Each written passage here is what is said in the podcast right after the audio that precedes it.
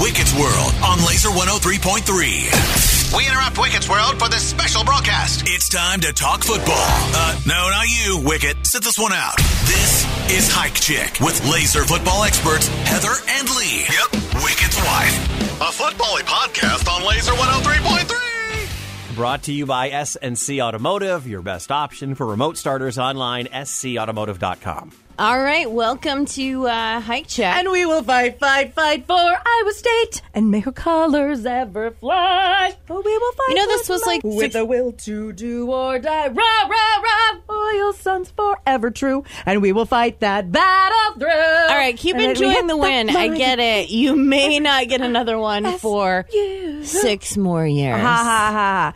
I have to give props to the Cyclones. That sweet young quarterback Dekkers. He went into that cesspool of a stadium in Iowa City, and when times got tough, what did he do? He marched down the field 99 yards and threw the most perfect touchdown pass in the history of college football to the great Xavier Hutchinson to secure an incredible victory over those hated Hawkeyes. See, this is why the Cyclones are the little brother in the state. Big brother usually wins these fights. But once in a while, ISU ekes out a win, and it's the greatest moment in the history of Ames. Oh, we will fight, fight, fight for Iowa State and while the colors ever fly. All right, moving on. Okay, fine. Just hope Iowa State doesn't have the classic letdown game when the mighty Ohio Bobcats come to Jack Trice tomorrow. Heather, no letdown game coming, okay? Now, I'll be honest here. I'm not going to be shocked if ISU comes out a little flat in the first half. That's natural after such an emotional win.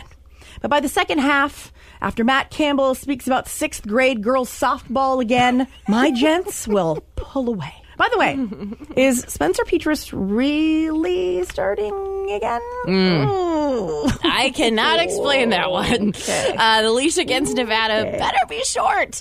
If Petras can't manufacture some points in the first half this week, it's got to be Alex Padilla time, right? You'd think so, but Kirk Ferentz obviously doesn't believe in that. And I'm going to take an aside here for a moment.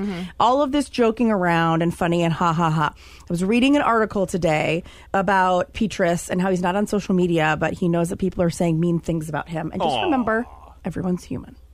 No, that's a good point. And um, we love you, Petras. Yeah. We I'm love you. Glad you. Should we say some nice things about Petras? You help Iowa State look better. No, like really actual nice, No. nice things. I just, I think um, we just need to remember that everybody is human and everybody's figuring this out. And not to sound like the old lady in the room, but they're just kids. Well, how about this? You don't want anyone to turn out to be like Aaron Rodgers. Something happened to that guy to turn him crazy town. So it could have been all the bullying and the mean comments. Let's not create another one of him. Let's not forget Ace Ventura. Laces out! Uh, on to the NFL and the Big Five. Chiefs topped the Chargers last night on Thursday Night Football. The Cowboys are in a world of trouble. Yeehaw.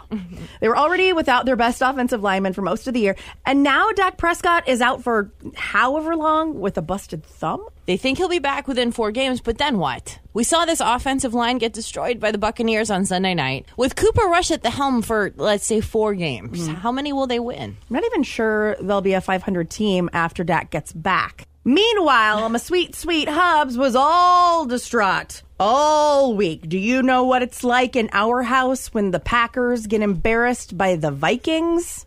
Don't lie. Anger is his favorite emotion. He loves to be upset. He loves to stomp around and yell and throw things. my Very gosh. stompy, and I don't mean in a rave sort of way. Okay. Uh, this week should be a little easier for Little Wicket. Sunday night football at Lambeau against the Bears, who did surprise the league with that win last week. I'm really interested to see what the Vikings do for an encore, right? That performance against Green Bay was impressive. Aaron Rodgers called Justin Jefferson the best player in the NFL, and after that performance, nine catches, 184 yards, and two touchdowns, Aaron Rodgers might actually be right about one thing. This time they're on the road at Philly, who won against Detroit last week, so that should be a good one. AJ Brown looked great in his Eagles debut, by the way. Mm-hmm. 10 catches, 155 yards. Enjoy this week of football, Lee. Hike check will be. Oh, we will fight, fight, fight for Iowa State, and may your colors ever fly. You're welcome. You're the only one who's allowed to sing because you are the reigning fantasy football champion. Okay. How are you doing this year? Um, awesome, of course. That is a lie, by the way. That is a bold, bald faced lie. She lost week one.